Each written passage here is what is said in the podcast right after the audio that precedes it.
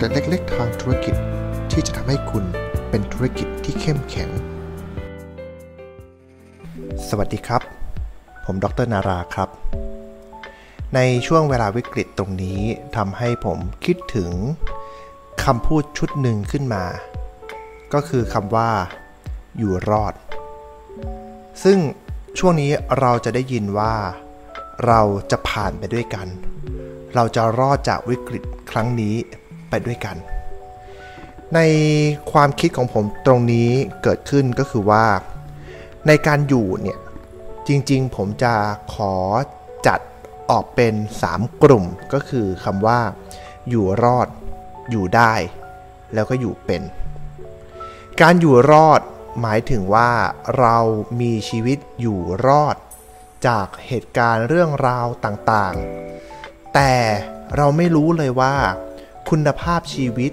หรือสุขภาพ หรือร่างกายของเรานี้ต้องบาดเจ็บชอกช้ำทั้งทางกาย ทางใจทางอารมณ์มากน้อยขนาดไหน อยู่รอดยังหมายถึงว่าเราแค่มีชีวิตอยู่ หายใจได้มีเงินใช้ไปวันๆเท่านั้นเอง ซึ่งส่วนใหญ่แล้วการอยู่รอดจะมาพร้อมกับความทุกข์ระทมที่เกิดขึ้นในชีวิต อยู่เป็นมหาศาลเป็นขนาดที่ใหญ่โตมโหฬาร ถ้าชีวิตเราดีขึ้นมาหน่อยหนึ่งเราก็เรียกว่าอยู่ได้คำว่าอยู่ได้เนี่ยให้เราคิดถึงสภาพว่า เรามีห้องเล็กๆ ที่เราเอาไว้อาศัย เพื่อไปทำงาน ในห้องนี้เนี่ยก็มีสิ่งอำนวยความสะดวกต่างๆ อยู่กันมานานละแล้วก็ไม่ได้เดือดร้อนอะไรมากมาย แต่ถามว่าห้องนี้เราอยู่แล้วเรามีความสุขที่สุดหรือไม่ ก็บอกอาจจะไม่ใช่ เพราะทุกวันเราก็ได้แค่เอามาอาศัยสู้หัวนอน แล้วอยู่มันไปด้วยความเคยชิน จนทั้งไม่รู้สึกเดือดร้อนอะไร แล้วเราก็ดำเนินชีวิตของเราไปแบบนั้นเรื่อยๆ แบบนี้ก็เรียกว่าอยู่ได้ หลายๆ ครั้งพนักงานในบริษัท ก็ใช้ชีวิตแบบอยู่ได้คือ มีรายได้ที่สามารถเลี้ยงตัวเลี้ยงครอบครัวได้ พอมีเงินเก็บกับเขาบ้าง แต่ชีวิตก็ไม่ได้ลืมตาอ้าปากอะไร แล้วบริษัทที่มีพนักงานที่อยู่ได้ เราก็จะพบว่าพนักงานเก่งๆ หลาย ๆ คนเมื่อมีทางเลือกที่ดีกว่า พวกเขาก็ไปที่อื่น มีอัตราการลาออกที่ค่อนข้างสูง ทั้งๆที่เราก็บอกว่า เราก็เลี้ยงดูเขาอย่างดีแล้วนะทำไมพวกเขายังลาออกอีก นั่นเป็นตัวบ่งชี้ให้เห็นได้ชัดเลยว่า พวกเขาอยู่กับเราเพียงแค่ว่าอยู่ได้ อีกพวกหนึ่งคือพวกสุดท้าย เขาเรียกว่าอยู่เป็น อยู่เป็นในที่นี้คืออยู่อย่างเป็นสุข หมายความว่าอะไรครับ หมายความว่าคนกลุ่มนี้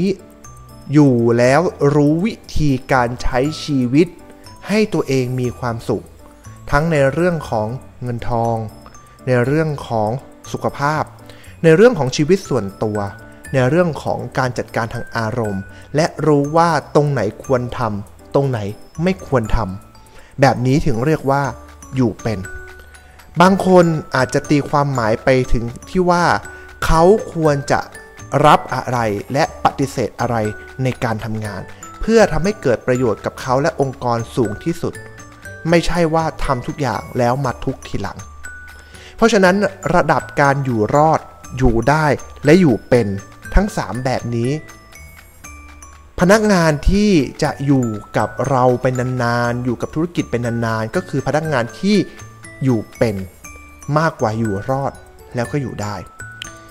มันก็จะมีคำถามว่าจะทำยังไงล่ะ ให้พนักงานของเราเพิ่มระดับการอยู่จากอยู่รอด อยู่ได้แล้วก็อยู่เป็น มันก็ต้องมีปัจจัย 2ส่วน ส่วนแรกคือการเอาใจใส่ดูแล ของเจ้าของธุรกิจ นโยบายทางด้านบุคลากรต่างๆ ว่าชีวิตของพวกเขานอกจากคำว่าอยู่ได้มีเงินใช้แล้ว ยังอยู่อย่างมีความสุขหรือไม่ ซึ่งความสุขในที่นี้ก็ประกอบไปด้วยเรื่องของสุขภาพ เรื่องของจิตใจ แล้วก็เรื่องของอารมณ์ ในส่วนที่ 2 ก็คือส่วนที่พนักงานจะต้องทำตัวเองให้มีความสุขเพิ่มขึ้น ราะฉะนั้นในส่วนนี้เนี่ยผมก็จะมีสูตรอยู่สั้นๆ 2 สูตร หลายคนบอกว่าเวลาเจอปัญหา เจอเหตุการณ์ที่ตัวเองไม่พอใจ สิ่งที่ตัวเองทำก็บอกว่าทนทนเอาหน่อย เดี๋ยวมันก็ผ่านไป ตรงนี้แหละครับคือจุดเริ่มต้นแห่งความทุกข์ทรมาน และทำให้อยู่ไม่เป็น เวลาที่เจอสิ่งที่ไม่พอใจสิ่งที่ขับข้องใจ แล้วใช้คำว่าทนอยู่ ผมก็จะมีสูตรว่า ทนเมื่อไหร่ก็เท่ากับทุกทันที เพราะอะไรล่ะครับ ยองยกตัวอย่างดูง่าย ๆ เวลาที่เราเจอมดกัด หรือเข็มตำหรือหนามตำถ้าเราบอกว่า ห้ามเกา ห้ามไปยุ่งกับมัน ปล่อยมันไปแบบนั้น แล้วทนเอา ความรู้สึกของเราจะเกิดอะไรขึ้นครับ มันจะเป็นความเจ็บปวดเล็กๆ ที่ค่อยๆขยายตัวเพิ่มขึ้น ใหญ่ขึ้น ใหญ่ขึ้น จนกระทั่งสุดท้ายเราทนไม่ไหว เวลาเรามีความทุกข์สิ่งที่เราจำเป็นที่จะต้องไปทำคือ จัดการความทุกข์นั้นให้หมดสิ้นไป ด้วยวิธีทางที่ถูกต้อง บางคนเจอมดกัดรีบไปเก่าเอามือไปขยี้แผลมันก็ยิ่งลุกลาม วิธีการจัดการง่าย ๆ ของการที่โดนมดกัดคือไปล้างน้ำ แล้วความทุกข์ก็จะหายไปโดยฉับพลัน เพราะว่ามดเวลาเขามากัดเราจริง ๆ เขามาต่อยเราที่ก้น แล้วเขามีกรดเขาเรียกกรดฟอร์มิก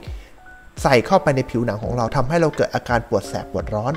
วิธีการก็คือล้างกรดตัวนั้นออกเสีย เราก็จะหายจากการเจ็บปวดจากที่เราโดนมดกัด นั่นหมายความว่าการที่เราเจอปัญหาแล้วเราทน เราก็จะยิ่งทุกข์และทุกข์ขึ้นเรื่อยๆ แต่การที่เราเจอปัญหาแล้วเราจะต้องแก้มันด้วยวิธีที่ถูกต้องเราก็จะหายทุกข์ แต่ถ้าจะให้เจ๋งไปกว่านั้นจะทำอย่างไรล่ะ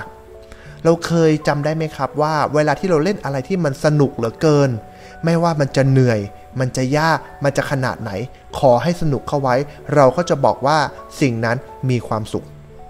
บางคนยอมทุ่มเทกาย ปีนขึ้นไปบนยอดเขา แล้วบอกว่านั่นคือความสุขที่สุดยอด แต่ระหว่างทางเดินขึ้นเขามันคือความเหนื่อย ความลำบาก สิ่งที่จะต้องต่อสู้กับตัวเอง แต่เขาบอกว่าการขึ้นเขาคือความสนุก นักกีฬาที่ออกกำลังกายอย่างหนักๆก็บอกว่าสนุกไปกับการออกกำลังกาย สนุกไปกับการเล่นกีฬา และพวกเขาก็จะได้รับความสุขกลับมาเสมอ ดังนั้นสูตรที่ 2 ตรงนี้ก็คือ สนุกเท่ากับสุข เรามาสรุปตรงนี้นะครับ ทน เท่ากับทุกสนุก เท่ากับสุข นี่คือการปรับการใช้ชีวิตของตัวเองว่าเราจะไม่ทนอะไร แต่เราจะทำให้ทุกสิ่งทุกอย่างนั้น เป็นไปด้วยความสนุก แล้วเราก็จะมีความสุข ถ้าเราทนเราก็จะพบแต่ความทุกข์ประเด็นต่อมาก็คือว่าแล้วธุรกิจละ่ะ ธุรกิจเราเคยสนใจพนักงานของเรามากน้อยขนาดไหน